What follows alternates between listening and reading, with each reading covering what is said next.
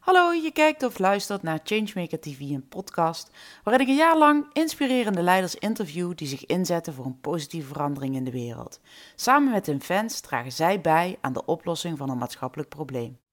Mijn naam is Irene Jansen en ik help leiders om changemakers te worden. Met behulp van een authentieke boodschap en een strategisch plan zetten zij met plezier een beweging in gang voor die positieve verandering. Daarmee creëren zij impact. In deze aflevering interviewt gasthost Jolanda Holwerda Margriet Soeterman-Rijnen. Margriet is naast haar baan als voorzitter van E.ON, voorzitter van topvrouwen.nl. Deze database bevat meer dan 2500 hooggekwalificeerde vrouwen die klaar zijn om benoemd te worden als bestuurder of commissaris. Daarmee maakt Margriet zich sterk voor meer diversiteit op de werkvloer, omdat ze gelooft dat het tijd is en omdat er voldoende bewijs is dat een divers en inclusief team leidt tot meer gebalanceerde besluitvorming, meer creativiteit en innovatie. Welkom bij Changemakers TV en podcast. Vandaag in de uitzending Marguerite Soeteman. Zij is voorzitter van topvrouwen.nl, wie kent het niet? En daarnaast bestuurder en commissaris bij vele bedrijven in Nederland. Marguerite, wat ontzettend leuk om jou hier in onze thuisstudio te hebben. Ja, Jolanda, bij deze. Ja, leuk. Ik heb eigenlijk al de hele tijd naar uitgekeken om jou wat beter te leren kennen. We hebben elkaar inmiddels natuurlijk uh, bij diverse bijeenkomsten, waaronder een aantal digitaal ontmoet. Maar ik heb nog nooit de kans gehad om ook even persoonlijk met jou uh, te praten over jouw rol als voorzitter van topvrouwen.nl. En ik ben persoonlijk wel heel, ik vind dat je het heel veel verven doet, heel veel enthousiasme. Um, je het stokje natuurlijk overgenomen van Marie de Gij Fortman. Maar ik ben heel erg geïnteresseerd in uh, wat jou heeft bewogen om deze rol uh, op je te nemen. Uh, nou, dankjewel dat ik bij jullie te gast mag zijn in deze thuisstudio. Hartstikke leuk. Um, ik ben al heel lang met diversiteit en inclusie bezig. Echt, eigenlijk van het moment dat ik ben gaan werken. het interessante is dat het leuke van diversiteit en inclusie is eigenlijk dat je andere mensen, dat je kunt zeggen het gaat over hoe je maakt jezelf succesvol, kom je, kun je omgaan met omstandigheden waarmee je geconfronteerd wordt. Maar het leuke van diversiteit en inclusie en je daarmee bezighouden is dat je vaak, en juist altijd eigenlijk, als je daar, uh, dat je andere mensen succesvol kunt maken. En wat ik het leuke vind is dat het, uh, het, het mooie van uh, het overnemen van het stokje van Marie is dat je topvrouwen is natuurlijk in vier jaar tijd op een waanzinnig niveau gebracht. We hebben naamsbekendheid gekregen, een waanzinnig sterk brand. We hebben een database met uh, meer dan 2000 vrouwen, inmiddels bijna 2700 vrouwen zelfs. En het uur is eigenlijk nu aangebroken hè, om ervoor te zorgen dat die vrouwen dus ook inderdaad naar aanleiding van dat CER-advies diversiteit in de top, tijd voor versnelling, dat ze op de juiste posities benoemd gaan worden. En dat niet alleen, dat diversiteit en inclusie duurzaam in organisaties beklijft gaat worden. Nou, daar... gaat, dat gaat even heel snel, hè? want voor de luisteraars die niet helemaal bekend zijn met het CER-advies, zou je nog even willen vertellen uh, wat dat behelst? Ik weet het, maar... Ja, ja, ik denk dat het CER-advies is een advies wat uh, is aangevraagd door de ministeries, ministers van Sociale Zaken uh, en Onderwijs, Cultuur en Wetenschappen. Uh, uh, ze hebben toen een, aan de CERN advies gevraagd van hoe moeten we nu eigenlijk verder met diversiteit. Er was een streefwet geweest, maar die gaf niet de gewenste resultaten. Men zag dat we gewoon achterbleven in Nederland. Uh, vervolgens heeft de Sociaal-Economische Raad heeft, dat stokje opgepakt. Die heeft, is met een heel aantal, ik noem dat het Engels, stakeholders, zijn ze gaan praten, zijn ze gaan kijken wat is nu mogelijk, binnen welke kaders, hoe zouden we dat kunnen verwezenlijken. En ze hebben toen in september 2019 hebben zij het CER-advies uitgebracht, diversiteit in de top, tijd voor versnelling.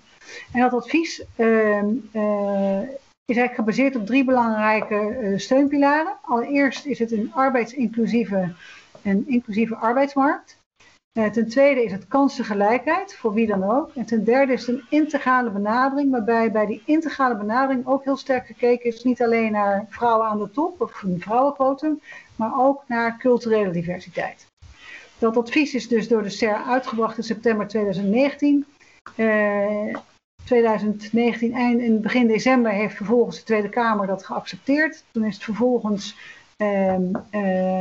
naar de diverse adviesorganen, onder andere de Raad van State gegaan.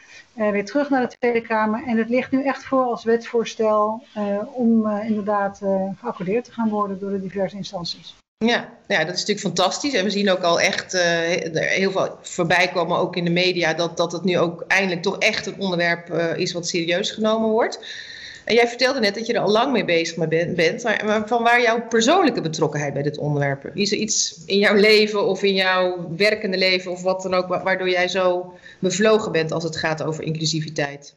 Ja, nou ja, Jolanda, uh, er beredeneerd werd, en zelfs kort na mijn studententijd, dat mannen gingen studeren, maar vrouwen ook. Maar er werd toch misschien wel bekeken van, nou, straks toch wel thuis zitten, kinderen krijgen, et cetera. Ehm, nou, ik was dat allerminst van plan. Ik had uh, jongs af aan de ambitie om iets te gaan bereiken, wat dan ook, maakt me eigenlijk niet op. Maar alles wat ik doe vind ik eigenlijk leuk om daar toch enigszins uh, uh, zo ver mogelijk te gaan als je kunt gaan. En het potentieel wat je hebt meegekregen dus ook te benutten. Um, vervolgens ging ik uh, in 1990 bij E.ON, een voorloper van E.ON werken. En ben ik in de jaren 94, 95 heb ik in de Londense verzekeringsmarkt gewerkt. Die echt een totaal mailchauvinist uh, wereld was. Um, dus het was voor mij niet moeilijk om in die wereld uh, mijn ambitie daar te verwezenlijken. was een uitdaging, ook omdat die bepaalde nog steeds, dat zou nu at me too, zou daar heel erg van toepassing op zijn geweest. Op sommige gedragingen van sommige personen.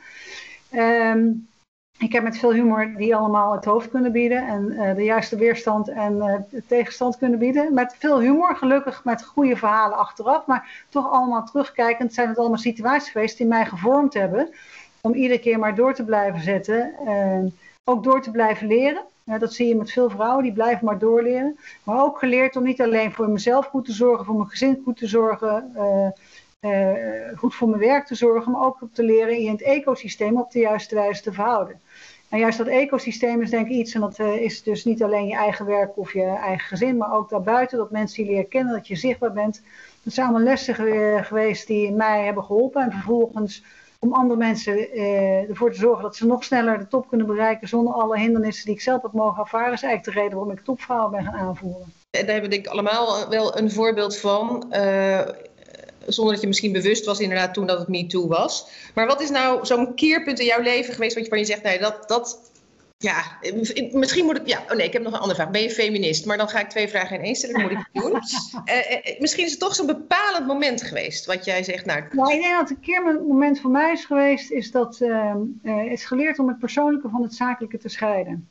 En wat bedoel ik daarmee is dat je dus leert dat op een gegeven moment dat je dus leert dat je een bepaalde mening over iets kunt hebben en het met iemand niet eens kunt zijn, maar dat je nog steeds met die betreffende persoon wel een biertje kunt gaan drinken. Uh, uh, en dus dat zijn voor mij de momenten geweest waarop ik eigenlijk achteraf denk van hé, hey, dat zijn hele, dat zijn niet uh, hele grote momenten van nou, dat zijn momenten geweest waarop je realiseerde als je gewoon dat wel doet, dan blijf je deelnemen aan het ecosysteem of je gaat deelnemen aan het ecosysteem. Terwijl als je dan denkt, van, ja, ik, vind het een, ik vind het een ontzettende vervelende, was natuurlijk altijd bijna altijd een man, een vervelende man, daar heb ik helemaal geen zin in. En vrouwen zijn vaak genegen om hun persoonlijke gevoelens dan toch de bovenhand te laten geven. Ik heb het op een gegeven moment gewoon een beetje uitgeschakeld. Ik dacht van, oké, ik vind hem heel vervelend zakelijk, maar uh, hij is waarschijnlijk uh, persoonlijk misschien wel leuk. Dat waren ook heel veel van die mensen. En ik heb geleerd dat we agree, we disagree.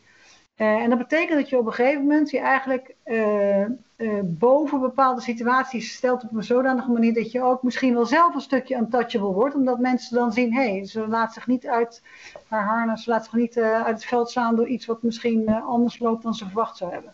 Dus het leren omgaan met tegenslagen, het leren omgaan met voorspoed op een goede manier, maar iedereen in zijn waarde laten in het geheel.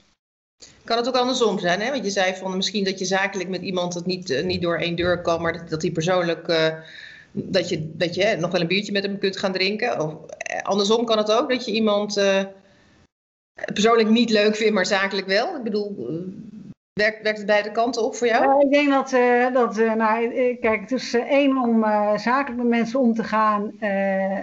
Um, ja, en als je die niet leuk vindt, dat kan natuurlijk. Maar zakelijk is een andere relatie dan persoonlijk. Ik hoef die persoon s'avonds niet in ogen te kijken als naast hem of haar in bed te liggen. Dus dat is voor mij een totaal verschillende situatie. Dus ik vind het heel interessant, want je ziet echt wel dat er mensen zijn. Dat is, is ook zo mooi als je in de Engelse markt rondliep, en dat is een leuke vergelijking. Uh, iedereen heeft het uit, heel interessant. In Nederland heb je natuurlijk toch iedereen zijn eigen stijl, gelukkig nu meer dan vroeger. Maar in de Engelse markt liep iedereen in een pak rond. Het was een soort van uniform. Het was wel een pak en onze gradaties met een, uh, met een das en een pak en een overhemd. Uh, maar als je die mensen dan in hun persoonlijk leven zag, nou, dan zou ik echt een blokje omlopen bij sommigen. Omdat je een totaal, andere, uh, totaal ander kader was. Dat is natuurlijk ook typisch Engels. Maar het is gewoon, ik denk dat het heel belangrijk is dat je wel respect voor elkaar hebt op de juiste momenten. En dat je met op respectvolle wijze met elkaar omgaat. Dat vind ik wel echt, zijn voor mij wel echt de hele basiswaarden die, en normen die ik altijd zeer hoog in het vaandel heb laten staan. Wel of niet iemand mee eens zijn, maar wel met op een respectvolle manier met elkaar omgaan. Ja, Hey, en, en eigenlijk wat je net beschreef hè, over uh, ja, op een bepaalde manier het bij, willen, hè, bij het ecosysteem willen horen, of in ieder geval daarbij willen blijven dragen, er niet uitstappen, om het zo maar te zeggen. Ik noem dat altijd in, uh, in de vrouwelijke leiderschapstrainingen die ik geef. Hè, de derde fase van, van in je carrière, dan, dan, dan scheiden vaak hè, de mannetjes uh, van de vrouwtjes. Dan stomen de mannen door en de vrouwen die hebben ook net vaak in die fase een, een work-life afweging. Wat niet wil zeggen dat ze geen ambitie hebben, niet dat ze geen talent hebben, maar er komen soms liggen er andere keuzes voor. En die dan, hè, vind ik, onterecht vaak op het bordje van de vrouw komen. Maar dat is ook de fase waarin in, die, in, die, in, die, in je carrière hè, je, je het spel moet spelen. Waarin je wel moet laten zien waar je goed in bent. Uh, dat, dat ook op een bepaalde manier manifesteren. Is dat eigenlijk wat jij net probeert te zeggen? Hè? Van dat je onderdeel blijft van dat systeem op jouw manier? Ja, en dus ook daarvoor, uh, dat is ook een mooie. Ik weet nog dat ik op een gegeven moment um, uh, in verwachting was van mijn zoon, mijn eerste kind. En uh, vervolgens organiseerden wij een dinertje voor wat vrienden van mijn man. En al die mannen gingen ervan uit dat ik dus op zou houden met werken dat ik mijn kind ter wereld had gebracht. Nou, ik liet toen al doorschemeren dat ik dat allerminst van plan was. Um, en het interessante is dat jaren later, nu leven we jaren later dus even terug naar toen. En nu, nu vindt iedereen natuurlijk fantastisch dat ik ben blijven werken. Kom ik ze ook in het zakelijk verkeer tegen. Uh, dat ben ik ook blijven doen de afgelopen jaren, dat het uh, zich zo heeft ontwikkeld. Maar het interessante is wel, toen werd ik echt als een soort van gekeken van nou, een ontaarde moeder misschien wel. Terwijl nu vindt iedereen het heel gaaf. Dus je ziet maar weer de tand destijds, die kan soms hele aparte sprongen maken. Ik denk wel dat, terug naar het ecosysteem, van ik heb daar... Um, zelf ook aan bijgedragen. Ik heb zelf in Nederland op een gegeven moment de Nederlandse Reassurantievereniging opgericht. En dat is, de verzekeren, dat is de, de club van alle mensen die de herverzekering werken, waardoor we evenementen hadden en elkaar zien. En net zoiets als topvrouw, maar dan in herverzekeringsland. En ik denk dat het gewoon heel belangrijk is, is dat je leert, en dit is zo interessant, dat je leert om tijd te maken als vrouw voor dit soort uh, initiatieven. Um, en als je dan ook kijkt, uh, eerder dit jaar werd er door het Sociaal Cultureel Planbureau is er een rapport uitgebracht over waarom uh, mannen over naar de top doorstoten van mannen en vrouwen. En daar werd ook gezien dat er een correlatie was tussen overwerk en promotie. Dus zogenaamd, ik noem het dan ook nog maar even zogenaamd overwerk, want dit soort borrels, golfpartijtjes en noem maar op, dat, zijn, dat wordt dus gekwalificeerd als overwerk. en dat is dus een van de redenen waardoor mannen in het verleden makkelijker door zijn gedrongen naar de top dan vrouwen. Dus het is voor vrouwen heel belangrijk om uh, zich te realiseren dat dit soort dingen erbij horen. Dat je dan misschien uh, minder naar perfectie moet streven, maar meer naar excellence, zoals we altijd zeggen. Hè? Dat je dan dat perfectionistisch even iets laat varen uh, en even gaat kijken hoe je het toch goed kunt doen. om toch op je juiste wijze voor jezelf, met de juiste balans voor jezelf, de top te bereiken. Wat zei je nou? action? The strive for, the strive for perfection, Perfect. but yeah. for excellence. Oh, Center for Excellence, ja, Dus dat ja. ook vroeg me, wat zijn mijn lessen geweest? Is ja. één, dat, dat sociale gedrag uh, van inderdaad mee kunnen doen uh, uh, op een manier die voor mij acceptabel blijft. En ten tweede, ook inderdaad leren dat perfectionisme, wat in mij graag zit, dat ik dat gewoon op een gegeven moment even terzijde moet leggen. Dat als het goed is, is het goed genoeg. Ja. En dus goed, beter, best. Weet je, ik ging altijd voor best. Uh, het is fijn om goed te zijn, het is goed om beter te zijn, maar dat best, dat mag best wel eens een keer beter zijn voor nu dan. Ja, het lijkt me ook een hele goede, waardevolle les om mee te geven. Ik vroeg net al even impliciet die vraag. Uh, ben je feminist? Beschouw je jezelf als een feminist? Ja, ik denk wel dat ik, als ik terugkijk naar wat zijn voor mij de stromen van feminisme, dat ik, uh, is uh, ontzettend veel respect, helemaal nu ook. Het werd door de Kamala Harris aangehaald, hè, 100 jaar geleden kiesrecht vrouwen. Uh, nou, dat was bij ons in Nederland Aletta Jacobs. Uh, vervolgens hebben we een periode gehad met, uh, in eind jaren 70 met de Dolominers. Ik ben daar, echt, daar, ben ik echt, daar ben ik echt van onder de indruk van deze groep vrouwen, die dus nu inmiddels 70, 75 zijn en zelfs 80. Want die hebben echt hele bijzondere dingen tot stand gebracht in Nederland. Waar we soms door het woord Dolomina's misschien aan voorbij gaan. Dat we denken, hé, wat waren dat voor wilde vrouwen? En misschien waren ze wild, maar ze waren zeer doordacht. En ze hebben belangrijke dingen tot stand gebracht. Die tot op heden ten dagen, met betrekking tot de thema's abortus en dergelijke. Je kunt er voor of tegen zijn, maar ze hebben wel echt wel impact gehad voor de Nederlandse vrouw. En dan nu naar de huidige fase van feminisme. Ik vind bijvoorbeeld Emma Watson ook een prachtige feminist. Uh, die dragen op een hele goede wijze dragen ze uit dat het belangrijk is om voor jezelf op te komen. En dat het belangrijk voor jezelf is om idealen te verwezenlijken. Um, en daar waar vroeger feminisme misschien toch wel een wat negatievere associatie had, vind ik het uh, nu een associatie waarbij je gewoon zegt van ja nee, je komt op voor de rechten van de vrouw. En je komt op voor een gelijke wereld waarin iedereen op gelijke basis behandeld wordt. Uh, en feminisme hoeft dus niet alleen maar man-vrouw te betekenen. Het kan op zich ook culturele diversiteit betekenen. Het kan ook betekenen het, het, het insluiten en het omarmen van mannelijke en vrouwelijke leiderschapswaarden. Ja. alleen maar man-vrouw. Ja. Ja, ja. Nou ja, ik, ik heb zelf de Joke Smitprijs gewonnen, zoals je misschien weet. En voor mij gaat het daar ook over, over die inclusiviteit. Maar zolang er nog voor recht opgekomen moet worden, moeten we dat natuurlijk zeker niet uit de weg gaan. En dan is dat gelukkig hier beter gericht dan heel veel andere werelddelen van uh, ja, absoluut, ja. de wereld. Ja hey, um, ik herinner me ook uit een webinar waar wij samen in zaten. Uh, op een gegeven moment speelde toen die vraag van, uh, moeten we nou fixing the women of fixing the culture? En natuurlijk zeggen wij allemaal nee, de women moeten we niet fixen, maar de culture moeten we fixen.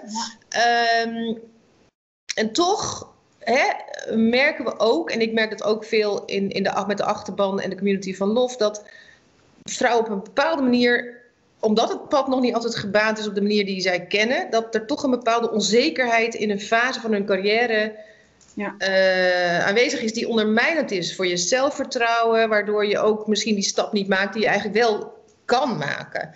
Heb jij daar nog tips voor, voor al die changemakers to be? Ja, ik vind het een hele mooie dat je die naar voren brengt. En de reden waarom is omdat ik zelf ook zelf, dus terug naar wat ik wil dat andere vrouwen minder doen dan ik. Ik heb altijd ben blijven leren. Dat is een goed iets. Lerend vermogen en de, de, de, eh, aanpassingsvermogen zijn goede eigenschappen, vind ik. Maar goed, Um, dat wil niet zeggen dat je alle cursussen op de hele wereld hoeft doen. Dat heb ik misschien bijna wel gedaan. Als je mijn staatje van de universiteit bekent, het is, uh, bekijkt, dat is uh, redelijk uniek vind ik nog steeds leuk, daar gaat het nu niet om. Maar het is wel zo dat ik zie dat heel veel vrouwen continu bezig zijn uh, met ja, wat voor opleiding heb, opleiding heb ik nodig uh, en welk papiertje heb ik nodig om wat te doen. Dus daar zie je nog steeds in dat vrouwen eigenlijk. Um, uh, mannen worden aangenomen op een potentieel en vrouwen op behaalde resultaten in het verleden. Nou, die zijn sowieso nooit een garantie voor de toekomst.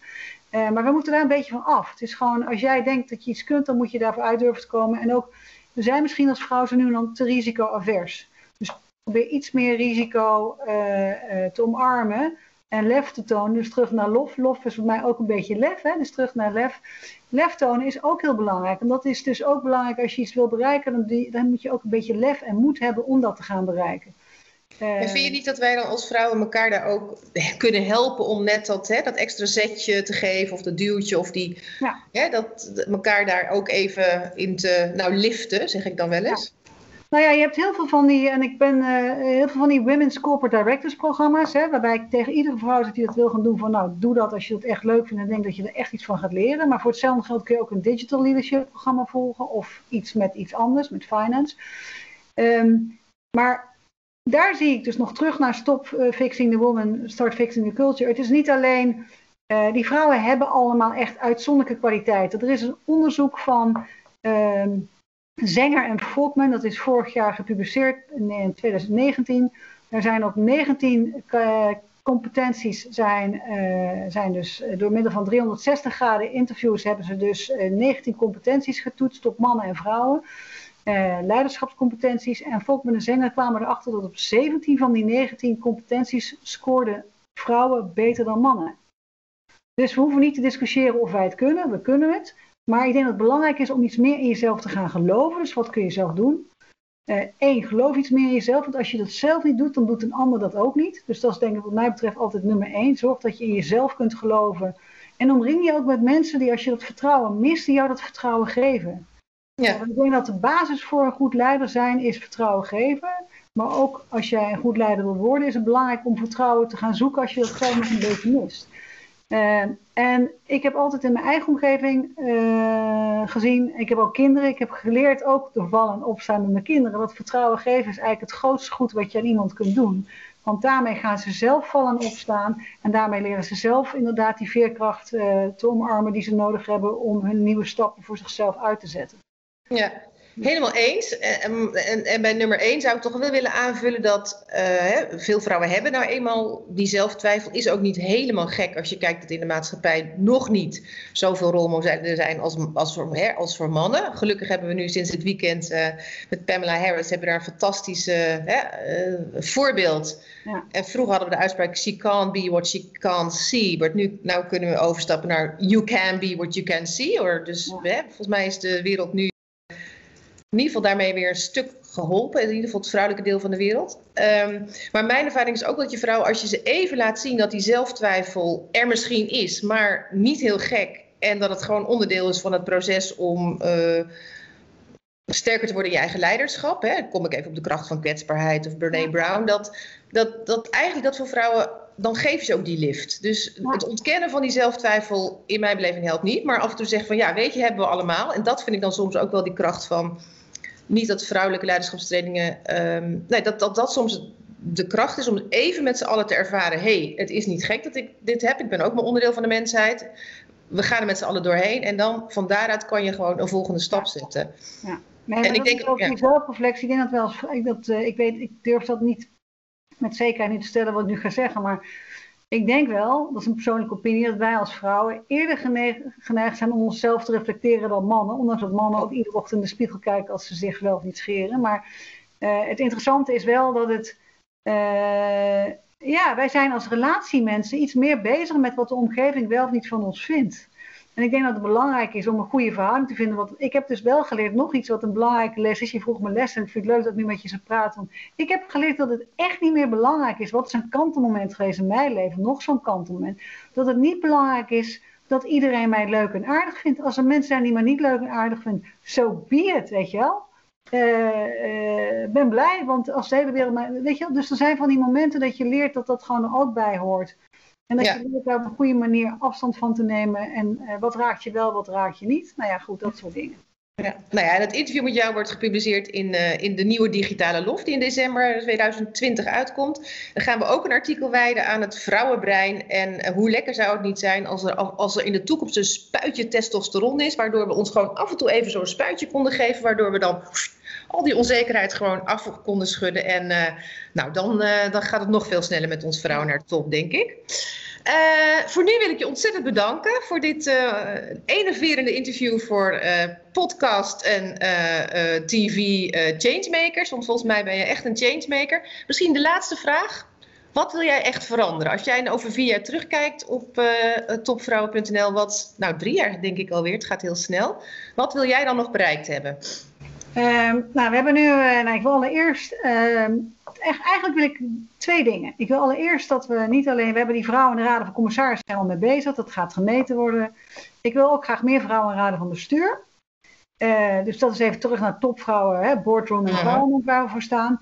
Maar ik spreek ook echt de hoop en de verwachting uit dat diversiteit en inclusie echt integraal in strategieën van bedrijven is neergelegd. En dat het dan ook niet alleen met woord beleefd wordt, maar echt daadwerkelijk met daad uh, uh, uh, tot acties komt.